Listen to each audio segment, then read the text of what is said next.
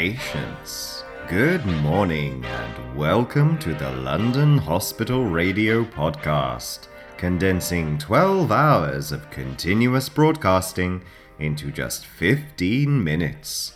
Here are the morning announcements from our head of staff, Jean. The hospital would like to formally welcome back Jean, head of staff. There's no need to mention my clandestine position on the board of Fractal Pharmaceuticals, or that I'm a literal head in a jar. So do not read that out on air. Patience, you'd think by now she'd know to at least write these down on separate notes. We also welcome back our dear benefactors, Fractal Pharmaceuticals, who are currently running a special offer on parasites. We will currently flush 1,000 of them for the same price as one. So if you've been putting off your annual delousing, now is the time.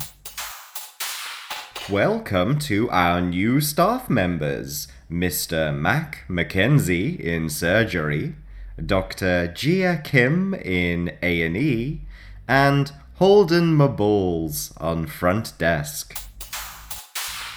Vampires will no longer be allowed to roam the halls freely and must stay confined to the windowless wards.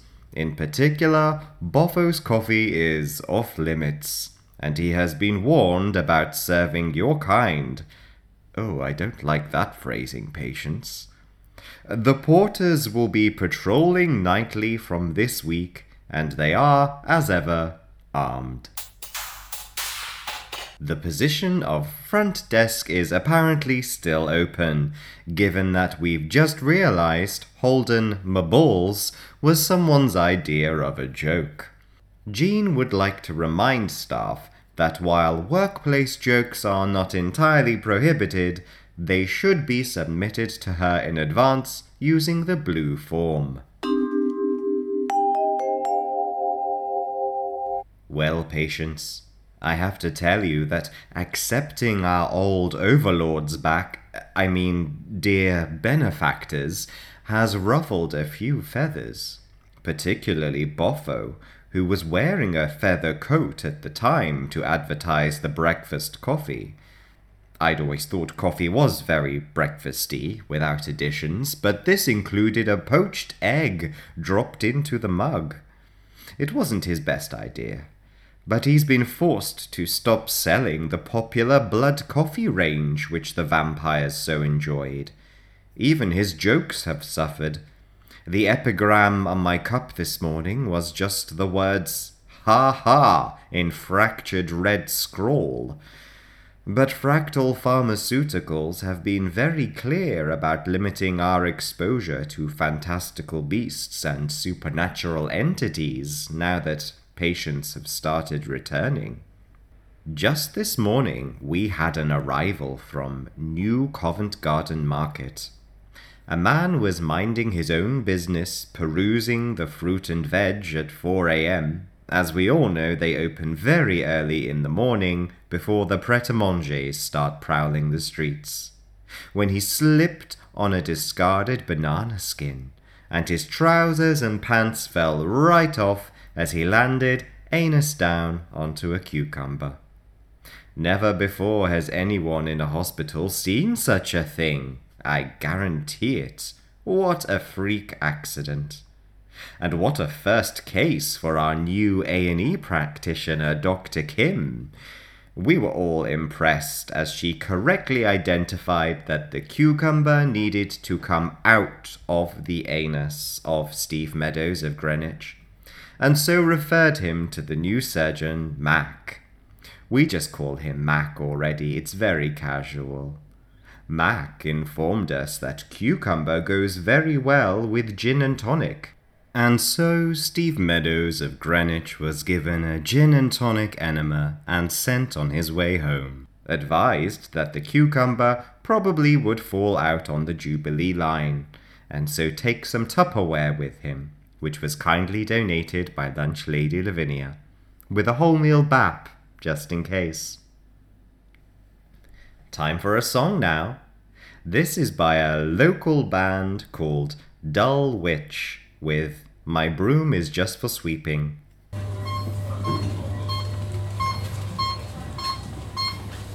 Among the disgruntled employees is head porter Harry.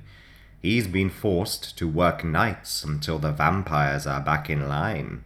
And I think he feels rather put out that he used to be the leader of a rebellion, and now he's, well, mostly putting down wet floor signs and texting me about how bored he is while I'm sleeping. Every morning I wake up and it's like reading James Joyce with emojis. I'm not saying I miss him, you understand, Patience, but I had forgotten just how stifling my little studio can be after weeks in a drafty bell tower. Staff announcement. This is a staff announcement. If anyone has seen an old woman wandering the hallways, hiding behind curtains, hidden within paintings, or at the corner of your eye, please report immediately to Jean. No harm will come to Mrs. Franks if she hands herself in peacefully. We saw the graffiti in the visitors' room and acknowledge that you'd like us to get bent and think the illustration of Jean's head on the body of a banana is somewhat satirical, but we counter with Banksy would never have used pancreas and hair as his medium. Patience, I don't know why Fractal Pharmaceuticals want her so badly. She's only ever been a mild nuisance at best. But I suppose it's part of their general clean-up. Speaking of the over. Dear benefactors, tired of being unusual? Want to fit in more? Is life giving you lemons, but it's more the colour that bothers you rather than the sour taste because you prefer things grey?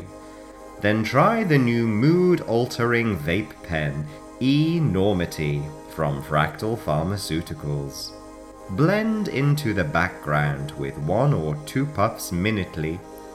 Parties, bars, bus stops, you won't be noticed at any of them with eNormity.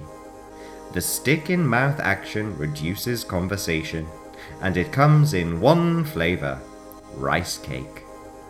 Using patented miasmas and with prolonged use, Vapists on trial have been known to disappear into a cloud of smoke completely. Cloud support is offered on a subscription basis for an amount of money. And good news, you've already accepted the terms and conditions. When it's all too much, think of the eNormity. Breathe in and out, then float away with Fractal Pharmaceuticals. Patience.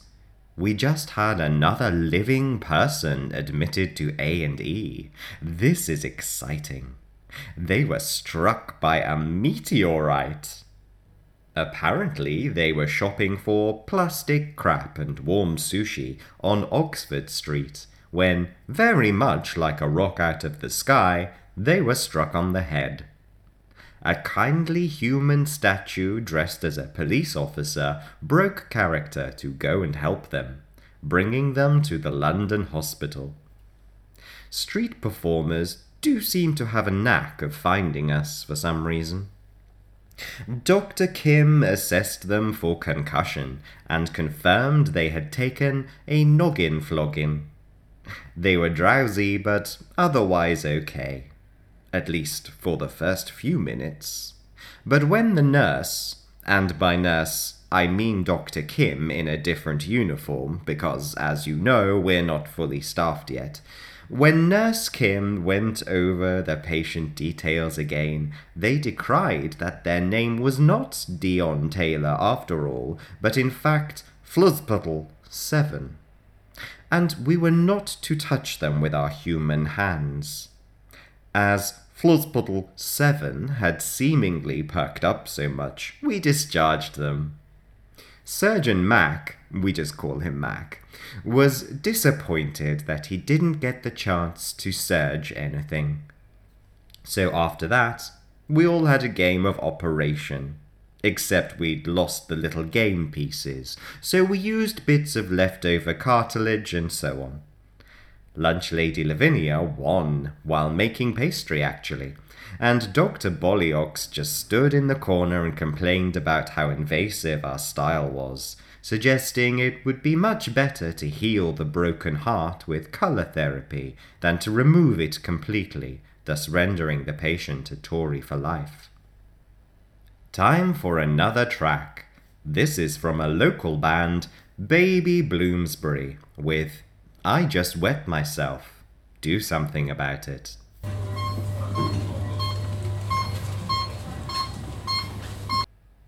Of course, there is one patient I can't offer any news on, and that's the unknown comatose one we left behind in the bell tower to the whims of Dr. F. I felt uneasy about this, and so I've been doing a little more research on the mysterious doctor. And here's what I found in our History of London Hospital archive. Once upon a time, there were seven doctors. Dr. A was the leader, a perfectionist, and made sure all the other doctors kept in line. Dr. B was so called because he was an entomologist. Dr. C was a marine biologist. Dr. D was an alchemist and advisor to Queen Elizabeth I. Dr. E was a rapper. Dr. F practiced medicine and Dr. G was the seventh one. One day, after a busy day researching minerals in the local mine, the doctors returned home to find a young woman with skin as white as snow. They immediately determined she was anemic and set up a competition to see which of them could cure her first. Dr. A went first, he took the iron they had mined that morning and ground it into a fine powder. He mixed it into some stout and told the young lady to neck it.